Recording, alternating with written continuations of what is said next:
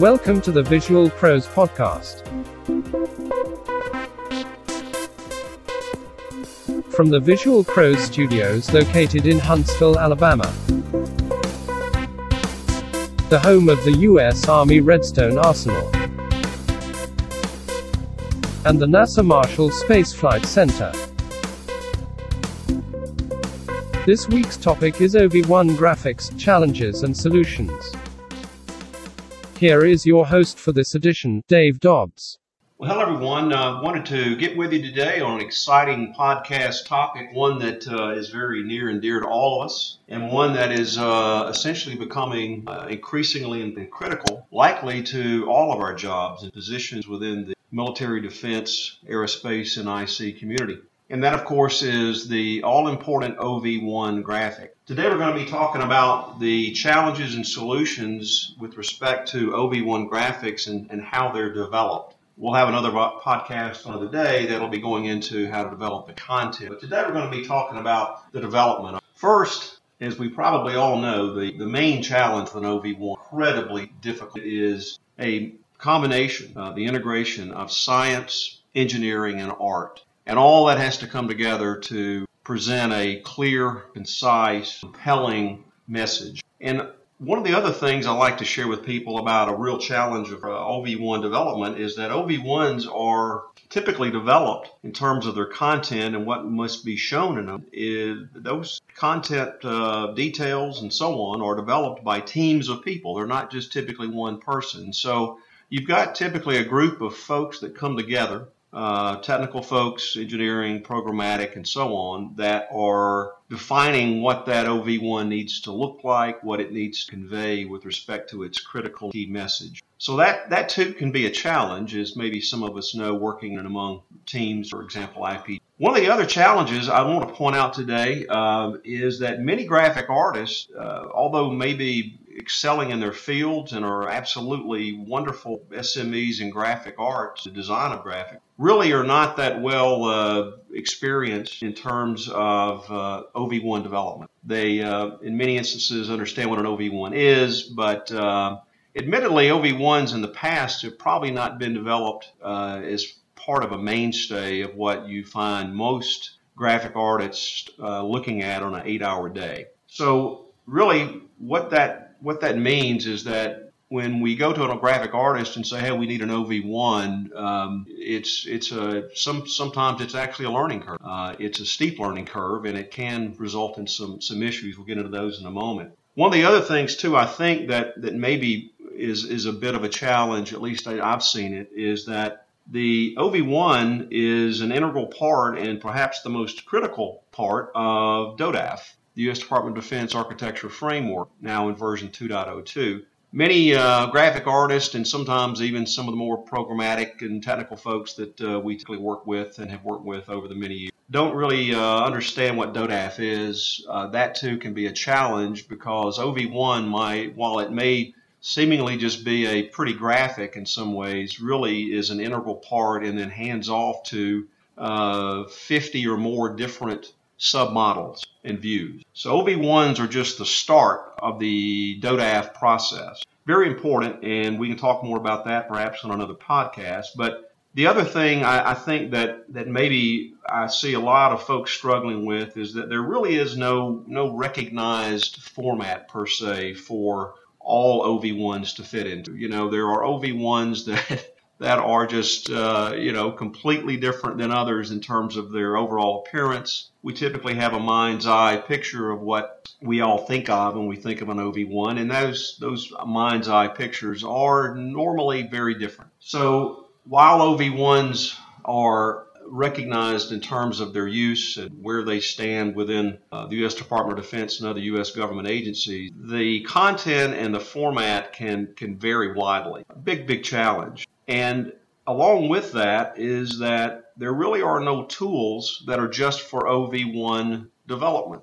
and use. Um, we've seen time and again where uh, you know OV1s are put together. Uh, we've probably all seen them on the internet. We've probably all you know done searches on Google and whatnot, only to find that you know what we're looking at are just simplistic looking you know cartoons that uh, really are far from what we would think of in terms of professional, high quality image and, and work product. One of the problems with that is that the tools that people are trying to use just simply are, are not being uh, applied correctly, or, or they're just the wrong tool at the wrong time. And along with that is that the training resources, I think, probably are are a big part of the challenge, uh, having to do with the fact that you know the people that are involved in OV1 development are many times not well trained or perhaps have not you know, perhaps ever been trained in uh, what an OV1 is and how an OV1 works uh, within programs and concept proposals and so on. So they're just some of the more general challenges um, that that I think we all face, everybody faces on a daily basis when we talk about OV1s. Um, some of the details of, of some of those challenges, one I'll just kind of point out here a couple that is a single OV1 can actually require as many as six or seven different tools. You know, we talked about tools being a problem, but I think this kind of goes to the heart of that is that uh, in many of the OV1s that, that we develop here at Visual Pros, uh, in some some instances, six or seven is is a low number. Uh, in and among those six or seven are some very, very advanced tools that may not be used on every OV1, but those include uh, some CGI tools, some advanced model and simulation. And then, of course, those are combined with all types of other of other resources uh, to, to make the final end product. So we are asked in, in, in some, I know like a trade show, we'll have people walk up and say, hey, you know, what tool, what tool did you use to make that OV1? We really like that OV1. What, what are you using? And then we have to kind of go through this same explanation that there is, there really is no magic list of, of a, a tool for a OV1. There really isn't. And that in and of itself, uh, obviously, is a real challenge. With that is the time required. Um, we know we we talk to to a lot of folks that are looking at OV1s. They realize right off the bat, I think most of us do, that OV1s are intricate. They're very complicated. As I said earlier, they're a mixture and a combination of science, engineering, and art. Uh, they're quite unlike any other uh, graphic product uh, out there.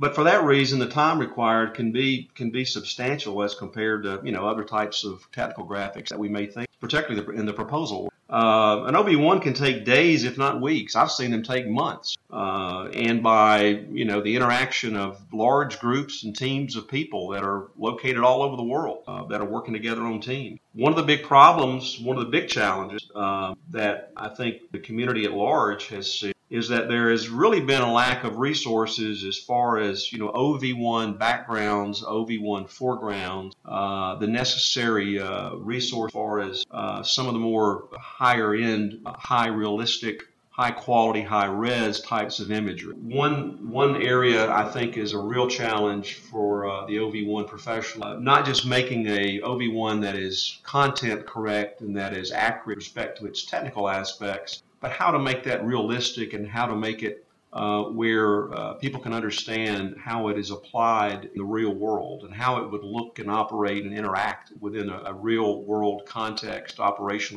That too, obviously, is a challenge. So quality and realism uh, can really even take longer, even though we've got a OV1 that looks great in terms of uh, the content. You know, we've got the definition down, we've got uh, the engineering aspects of it, how it works, but but how do we how do we bring that into a into an environment where we think that particular concept is going to be used for purposes of meeting a mission requirement? Those can vary widely. So as we look at that, we we kind of say, well, let's look at a couple of different solutions to some of these challenges. And I think uh, a couple come to mind very quickly. And the first is, is quite obvious, and that is to ha- always have available uh, the necessary OV1 resources and capabilities at the ready. Because in many projects and many uh, uh project offices uh, specifically, you know, the requirement for an OV1 can come down pretty quick. And that OV1, not only in terms of the requirement, can come down quickly, um, the folks that are needing that also need that OV1 to be turned around quickly. In other words, they need the results, they need the work product finished to them very quickly. So, how do you do that? Well, as I said, you've got to have those resources and capabilities at the ready. And what are those? Well, First, um, the, the, manner in which many many people, many organizations, including U.S. government agencies, uh, address that requirement, uh, that solution, is to have a turnkey capability available um, such as you know an outside firm um, like Visual that that specializes in OV1s. It can do them uh, in a realistic and a, in a reasonable amount of time. Um, now, people say, well, we, we'd like to have that internal. Well, how do we do that internally where we don't have that? And I think that leads us into the next possible solution uh, to these challenges, and that's training. Uh, training and OV1 development and DODAF. Uh, I like to combine those two. I may not spend a whole lot of time on DODAF, but uh, in terms of all the 50 something different models, but we would certainly look at how the OV1 model and view interacts with some of the more key elements within DODAF. There's about six or seven key ones that I like to look at as far as those that are typically on most mid projects.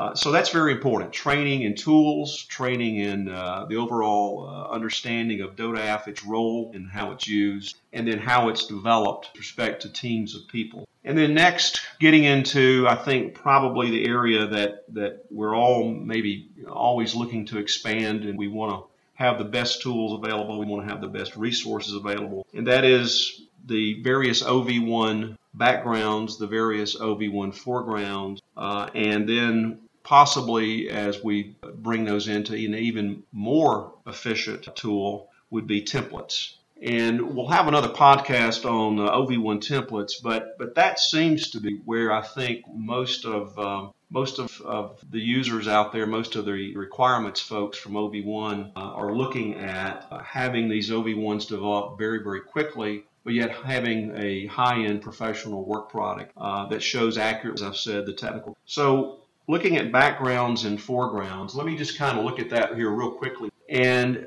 one of the biggest problems is realism, as I've said earlier, but the other one is the compatibility and interaction of foreground elements on the background. Now, what do I mean by that? Well, that's probably best characterized by perspective. Now, we all want high res imagery, we always want realistic, we want up to date current, but even all that in of itself cannot provide what we're looking for if the perspective and the view angle are not consistent and compatible foregrounds to background. And at uh, Visual Pros, that I think that's probably one of the areas that we excel at in both of uh, the areas of background. And then most recently, bringing that into a very different and new tool, a much more efficient tool of approach to development of OV, and that's templates. And templates, uh, again, uh, kind of do all the hard work. So there are uh, a couple of four to five key solutions to some of the challenges that we've uh, we've kind of outlined. Uh, I want to close today and say that we appreciate your, your using our podcast to have some more exciting topics on OV1s as well as other types of Kana proposal graphic and one of our favorites, which is cover artwork. So stay tuned, and uh, if there's topics out there that you'd like to see us cover in some of these podcasts in the future, be sure to go over to the website there at winningproposalvisuals.com and uh, just uh, hit the little message and let us know what those might be. We'll try to get Again, thanks so much for your, uh, your using our podcast today and have a great day.